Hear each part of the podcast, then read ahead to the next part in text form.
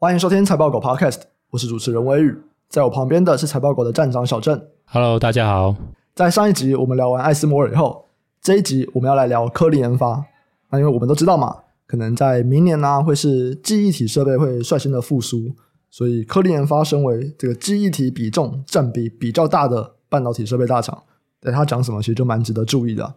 那我们先来看一下科林研发最近这一季他们的损益表现，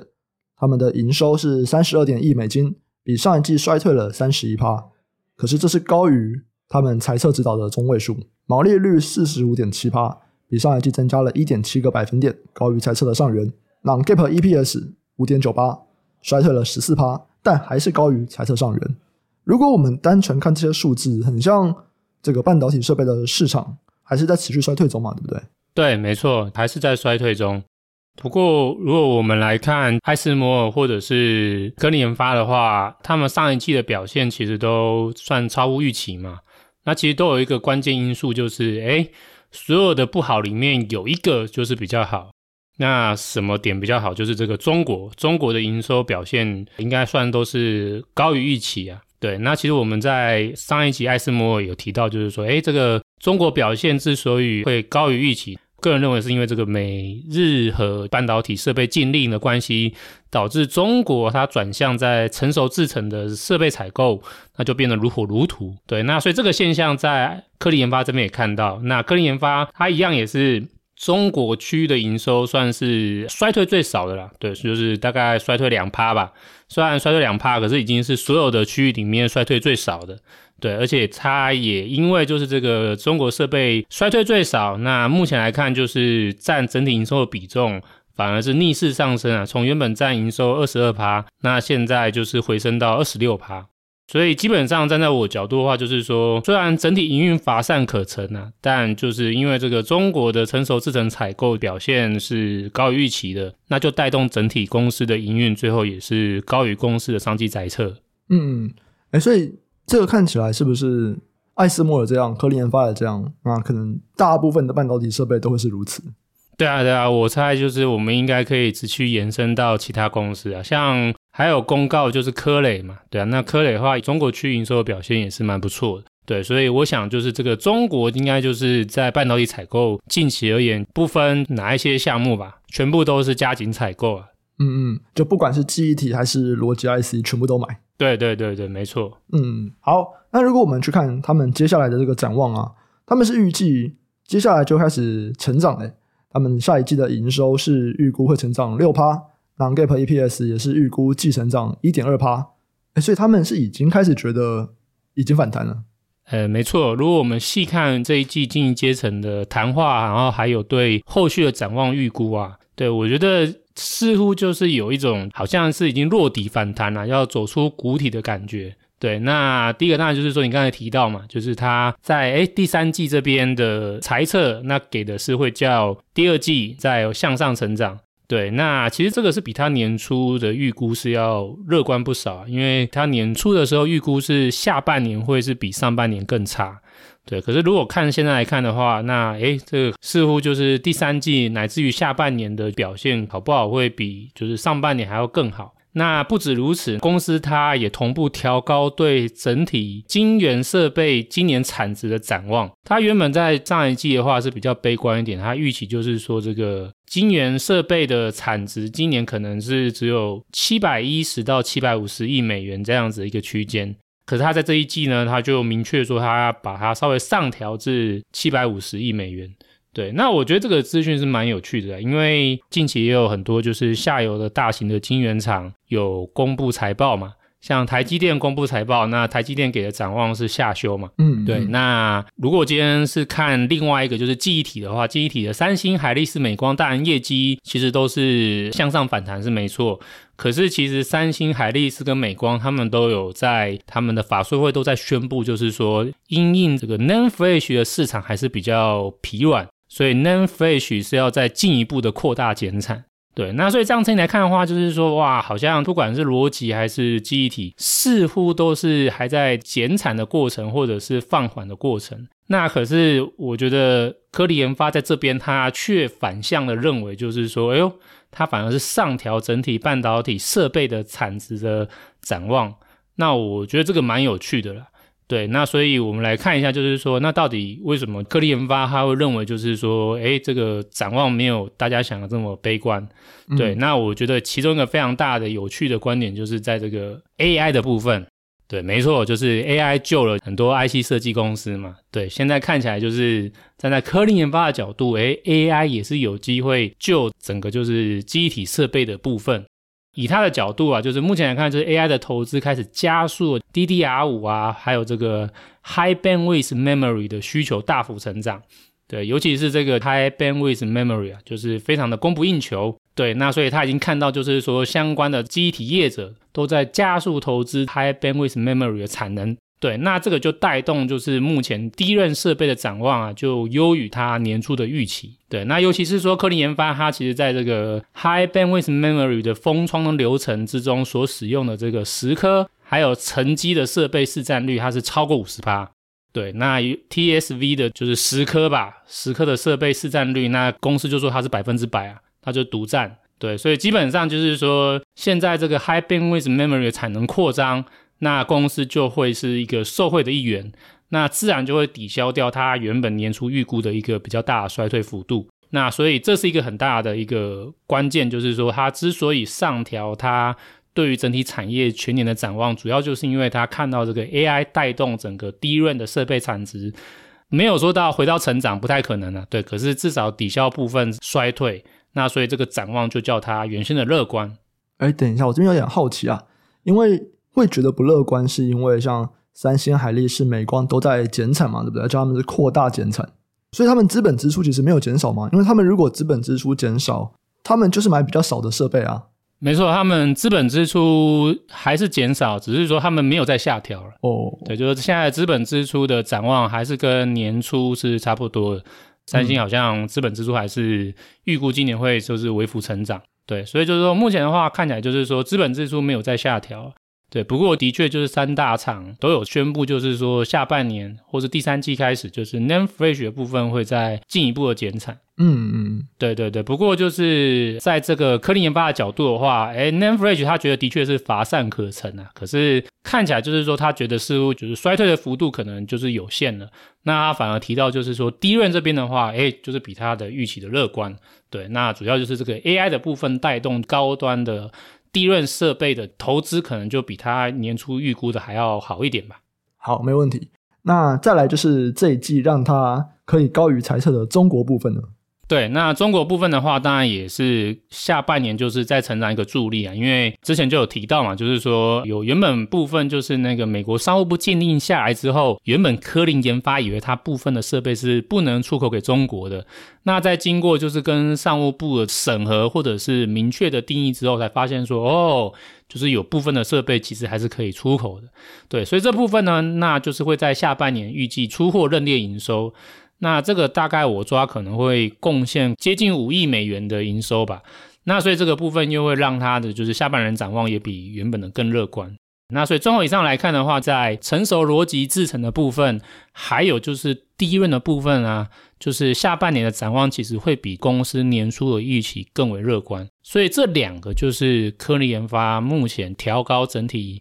下半年展望的一个主因。嗯嗯，好，那刚刚还有提到一个。就是比较不好的部分，Nanflash 的部分。对，那 Nanflash 的话，以目前来看的话，我觉得展望可能就相对的是更悲观了。原因就是因为我刚刚提到嘛，就是说最近海力士跟三星的法说会，他们又决定就是说要扩大 Nanflash 减产的幅度了。这样来看的话，就是说 NAND Flash 应该就是低迷的话，可能会。持续延续啊，对，如果照这样来看的话，可能就是第三、第四季这个 NAND Flash 可能就是设备厂这边应该是不太可能再回头进行设备投资采购。那这样的话，可能就是 NAND Flash 设备的回温，我觉得可能跟先进的逻辑设备一样，可能就要延到明年上半年的话才有机会回温。所以，我们这样子如果稍微做个整理啊，就是整个不同市场的设备的境况的话，我觉得短期来看，成熟逻辑设备制程应该就是成长最好的，因为其实大概从今年年初来看就是最好，因为中国就是疯狂的大举投入，那这个成熟逻辑设备制程的话，目前是成长性最好的。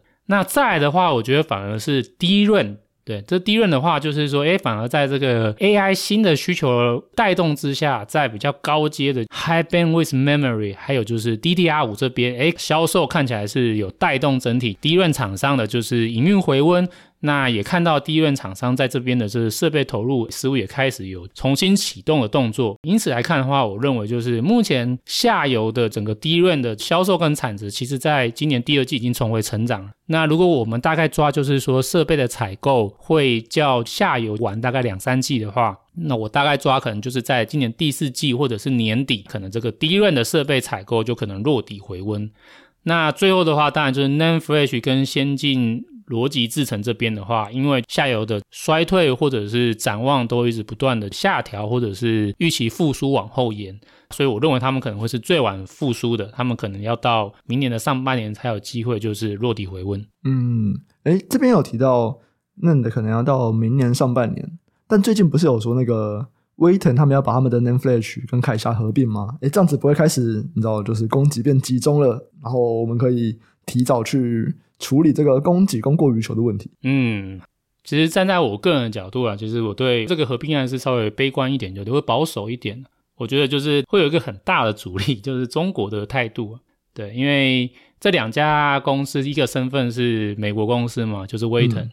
那另外一个是日本。对，那大家大家知道美日就是很友好嘛，所以他们的合并案的话，就是说，因为这两家都算是国际大公司，那他们在中国都有很大的市场，所以一定也要经过中国监管的同意。那偏偏这两家美日公司，或是这两国吧，近期对中国在这个半导体的设备这边，其实都有一些算是摩擦吧。因为就是美日都在禁止中国的一些设备进口嘛。对，那所以这样来看的话，就是说，诶，你限制我国内记忆体，因为拿不到设备而不能发展。中国有可能反过来就是变相的报复，就是说，哎，我怎么可能让你们称心如意？就是美日的两家公司居然合并，还可以拿到更大的市占率。对，所以我个人是比较悲观一点的。我觉得就是说，这两家公司要合并也不太容易。对，所以站在我的角度，我觉得这个 n a m e Flash 在进一步的集中，目前来说是有点困难的。对，所以在这个情况之下，我觉得就是说，预期说，因为这个两家公司合并，或者说这个 Name Flash 的市占率更加集中，所以可以导致供给能够有效的加速重回，更有秩序、更有纪律的话，